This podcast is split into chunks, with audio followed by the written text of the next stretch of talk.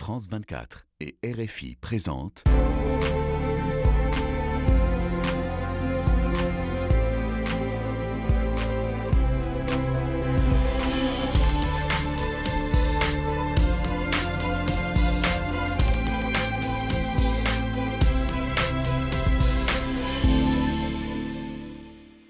Bonjour à tous, merci de nous rejoindre pour Ici l'Europe. Alors que la COP a commencé et se tiendra jusqu'au 12 décembre aux Émirats arabes unis, l'Union européenne appelle ses partenaires internationaux à respecter les objectifs ambitieux fixés et à aller d'ailleurs au-delà. Mais est-elle toujours championne mondiale de l'environnement? Et les 27 et même les parlementaires européens ne sont-ils pas en train de revenir en arrière sur des textes d'un pacte vert très protecteur de l'environnement et du climat, mais trop contraignant aux yeux de certains industriels et du monde agricole Nous allons en parler tout de suite avec notre invité de la semaine, Pascal Canfin. Bonjour. Bonjour. Je rappelle que vous avez été euh, ministre du Développement euh, sous François Hollande. Vous étiez à l'époque chez les Verts. Vous êtes passé euh, dans le parti qui s'appelle aujourd'hui Renew Europe, la majorité présidentielle, et président donc au Parlement européen de la fameuse commission environnement, santé publique et sécurité alimentaire.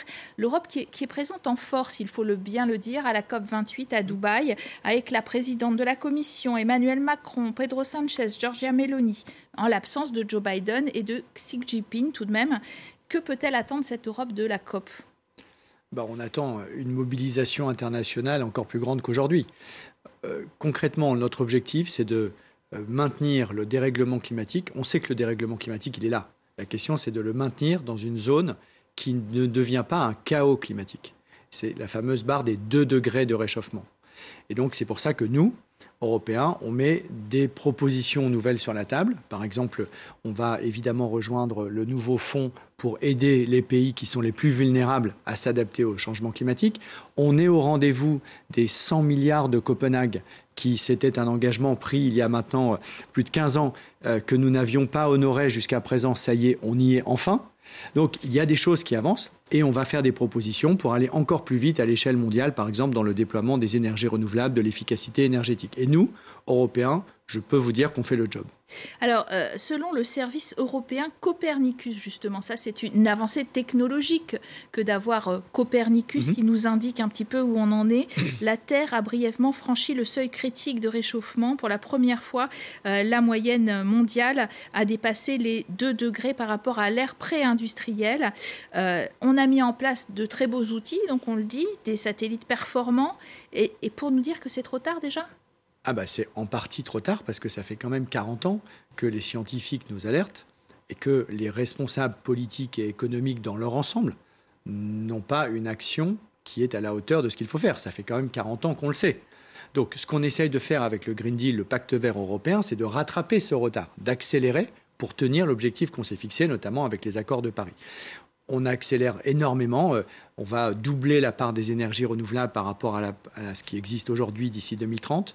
On va totalement décarboner euh, le parc automobile futur, c'est-à-dire à partir de 2035, plus aucune voiture qui n'est pas zéro émission de CO2 ne pourra, ne pourra être vendue en Europe, que ce soit une voiture européenne, chinoise, japonaise ou américaine. On fait la même chose, on est en train de finir la négociation sur les bus et les camions.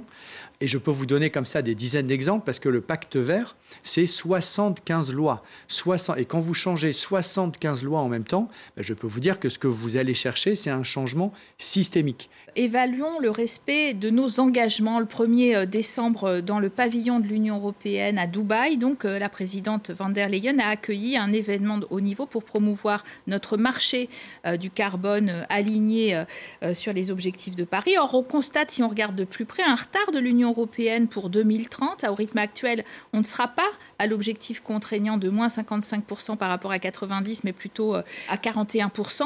Est-ce qu'on est crédible, finalement, en donneur de leçons si on ne fait pas le boulot complètement nous-mêmes? Bah, C'est pour ça qu'on le fait. C'est pour ça que toutes les réglementations que nous passons ont un seul objectif, c'est d'atteindre les fameux moins 55% que vous évoquiez tout à l'heure pour être alignés avec les engagements que nous avons pris nous-mêmes. Et c'est pour ça qu'on n'y est pas encore, vous avez raison, et c'est pour ça qu'on continue de changer les règles du jeu pour y arriver. Sur le, prix du carbone, euh, aujourd'hui, on, on est la seule zone au monde, la seule, à avoir un prix du carbone sur nos industries qui soit autour de 80 à 100 euros la tonne de CO2. C'est pour ça que on est exemplaire, mais c'est aussi pour ça qu'on a besoin de nous protéger contre un dumping climatique qui viendrait de Turquie, de Chine, d'Inde, où on serait obligé d'importer des produits qui, eux, ne paieraient pas le prix du CO2. Ce serait absurde d'un point de vue de compétitivité industrielle. C'est pour ça que dans tous les textes qu'on a votés, l'un d'entre eux est particulièrement important, c'est ce qu'on appelle la taxe carbone aux frontières. C'est le fait que lorsque un produit comme de l'aluminium ou de l'acier ou des engrais rentre dans l'Union européenne, eh bien, il paye le même prix du carbone que s'il avait été produit en Europe, de façon à ce qu'on égalise les conditions de la concurrence. Ben, on est les premiers au monde à le faire. Encore un autre exemple où on est les premiers au monde à le faire. Donc moi, je n'ai vraiment pas à rougir, je peux vous dire.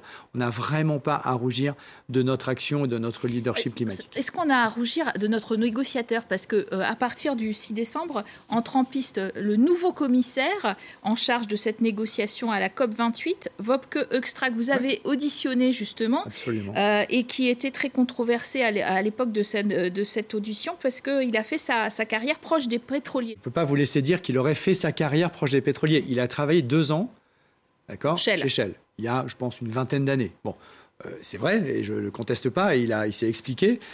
enfin, je ne peux pas vous laisser dire qu'il aurait fait toute sa carrière proche des, pétroliers. Ça, c'est un point factuel que je voulais rappeler.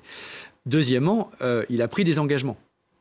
Et si nous l'avons validé en tant que commissaire climat, c'est précisément parce qu'il a répondu positivement aux questions que nous lui avons posées de manière extrêmement claire. Par exemple, est-ce que vous allez continuer à proposer des nouvelles réglementations pour aller plus loin dans la baisse de euh, la consommation de pétrole et de gaz en Europe? Et la réponse est oui, elle a été documentée, on n'a pas le temps de venir dans les détails ici, mais ça fait partie évidemment de sa feuille de route, bien qu'il ait travaillé il y a 20 ans, c'est Shell, parce que c'est évident, et l'Agence internationale de l'énergie nous le dit euh, tous les jours, si nous voulons être crédibles et sérieux et alignés avec l'accord de Paris et donc au rendez-vous du climat, il nous faut réduire massivement notre dépendance aux énergies fossiles. Et c'est particulièrement vrai chez nous. suffisamment à cette COP, justement, à Dubaï euh, Ce qui est intéressant, c'est qu'on en parle même à Dubaï. Parce qu'on pourrait dire, OK, c'est bien d'en parler à Paris. Enfin, nous, on ne produit pas de pétrole, donc c'est facile de parler euh, de ce sujet en France. C'est plus difficile, mais c'est beaucoup plus intéressant, beaucoup plus stratégique d'en parler là où ça se passe, c'est-à-dire en Arabie Saoudite, dans les Émirats, au Qatar, etc. Parce que c'est là qu'est la puissance de feu de l'industrie fossile et en partie aux États-Unis. Et nous, Européens, je voudrais juste conclure là-dessus, nous, Européens, notre agenda climatique, c'est aussi un agenda de souveraineté géopolitique. Parce qu'à partir du moment où on importe la quasi-totalité de notre gaz et de notre pétrole, et on l'a vu avec Poutine il n'y a pas si longtemps, on est complètement dépendant. Et donc, le fait de réduire notre dépendance au pétrole et au gaz, c'est évidemment bon pour le climat, mais c'est aussi bon pour notre indépendance et notre force géopolitique. En quelques semaines, on a vu le torpillage d'un projet euh, sur la restauration de la nature, un report s'inédié de la, réforme de la réglementation sur les produits chimiques, une réautorisation pour une décennie du glyphosate, euh, le vote d'un règlement sur les emballages avec plein d'exceptions et le rejet du règlement réduisant les pesticides. On a plutôt l'impression d'un détricotage de ce pacte vert. Alors, tout ce que vous venez de dire est vrai, sauf que la loi sur la restauration de la nature, elle est passée et citez-moi un autre pays au monde qui a une loi de restauration de la nature qui a le même niveau d'ambition. Aucun, on est les seuls. Donc évidemment, ce n'est pas parfait. Et, j'aurais souhaité, moi, à titre personnel, et je me suis battu pour qu'il soit encore plus ambitieux. Bon, maintenant, elle est passée et on est les seuls au monde à le faire. Donc arrêtons de nous euh, euh, tirer des balles dans le pied systématiquement et de voir toujours le verre à moitié vide, ce qui est quand même un peu déprimant à la fin. Regardons le verre à moitié plein, ce qui fait que sur la même période que vous venez d'évoquer, on a passé le règlement emballage. On est les seuls au monde. Pareil. Alors certes, il y a des trous dans la raquette, mais il y a la raquette. Les autres, ils n'ont rien. Euh, on a passé. Les trous dans la raquette, c'est par exemple le camembert, hein, soyons ah, Le camembert, non, non, ça c'est réglé. le camembert avait un, emballage. on parle de la COP 28 et on parle du paquet de, la boîte de camembert qui est absolument fondamental, j'en conviens. nous, nous sommes battus et j'ai déposé moi-même l'amendement qui a sauvé la boîte de camembert, de, aussi de Mondor, de Gorgonzola, puisque c'est un emballage en bois qui était un peu passé euh, sous, les, sous les radars de la Commission européenne et parce que c'est pas grand-chose au fond, même si c'est très symbolique, mais en termes de volume, c'est pas grand-chose. Donc il est sauvé. Je peux rassurer tous les, Français euh, et qui mangent du camembert qui nous écoutent. Euh, mais au-delà de ça, moi, je, ne, je, pense qu'on n'a pas à rougir de notre action, puisque je peux vous donner, encore sur la déforestation, par exemple, un enjeu majeur du climat, c'est les forêts, c'est de protéger les forêts. Eh bien, on est les seuls au monde à avoir une loi qui lutte contre la déforestation importée. C'est-à-dire qu'aujourd'hui, quand je suis un Européen, un Français, je bois du café, je bois du chocolat, je ne sais pas si le chocolat ou le, café que je bois est issu d'un hectare qui a été déforesté il y a euh, six mois en Amazonie. D'accord? Je ne sais pas. Et eh ben, demain, ça ne sera plus légal. Ça sera interdit d'importer en Europe de l'huile de palme, euh, du soja, du café, du, chocolat qui, qui a contribué à la déforestation de l'Amazonie. Là aussi, on est les seuls au monde à le faire. Pascal Canfin, tout de même, il y a un certain nombre de chefs d'État, Emmanuel Macron compris, euh, qui ont euh, demandé une pause réglementaire par rapport à des règlements qu'ils jugeaient parfois trop lourds. Euh, et puis, il y a une droite aussi qui monte en Europe, au Parlement européen, au créneau pour dire que finalement, c'est très pénalisant à la fois pour les agriculteurs et les industriels. Est-ce que le Green Deal est menacé par une minorité de blocage et, euh, je le disais, une droite européenne très remontée contre ces textes. Vous avez raison, et c'est bien la preuve que tout ce qu'on fait est totalement inédit. C'est que pendant des décennies, la seule critique qui était portée à notre action sur le climat, c'était qu'on n'en faisait pas assez. Aujourd'hui, vous en avez de plus en plus qui commencent à dire Oh là là, on est en train d'en faire trop. Et vous avez cité des exemples à l'instant. Ça prouve bien, Avant les élections européennes de juin 2024. Ça prouve bien que nous sommes au contraire en train d'avancer beaucoup plus vite qu'avant. Et ensuite, il faut rappeler notamment à cette alliance de la droite et de l'extrême droite, qui a par exemple fait tomber sur le texte sur les pesticides. Ben, moi, j'invite les, auditeurs et les téléspectateurs à aller voir les votes de leurs parlementaires européens sur ce sujet. Est-ce qu'ils ont voté pour ou contre la réduction des pesticides? Moi, j'ai voté pour.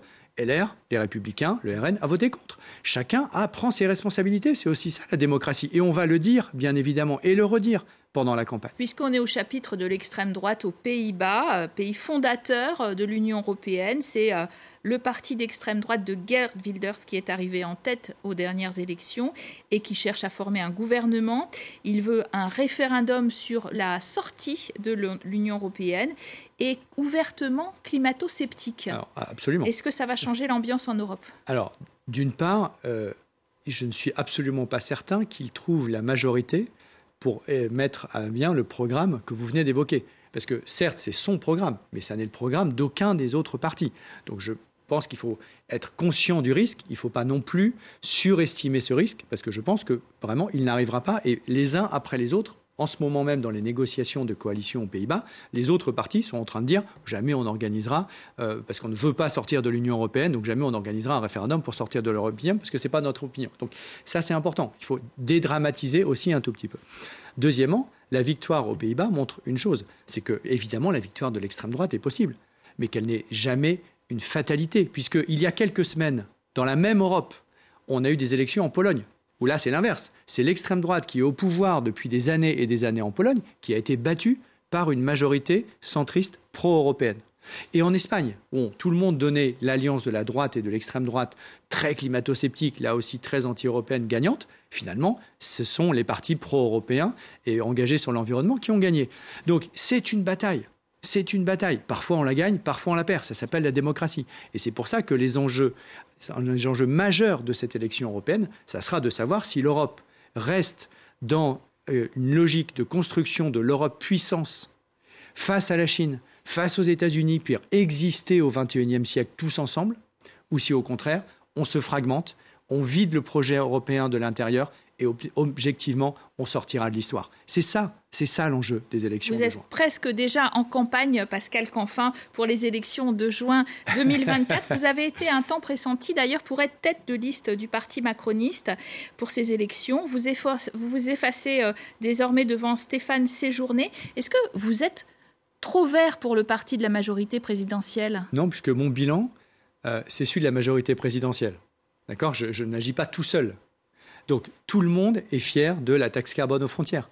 Tout le monde est fier de la transformation industrielle que nous sommes en train de faire. Si dans les Hauts-de-France, par exemple, il y a maintenant des milliards d'investissements qui vont créer des dizaines de milliers d'emplois dans la réindustrialisation décarbonée, dans une région que je connais bien, j'en viens, qui a souffert de la désindustrialisation comme pas possible, bah, c'est grâce à notre action.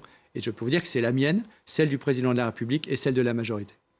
Vous euh, avez euh, critiqué la Commission européenne pour avoir réautorisé le glyphosate pour 10 ans. Hein. C'est une décision qu'elle a prise parce qu'il n'y avait pas de majorité pour ou contre.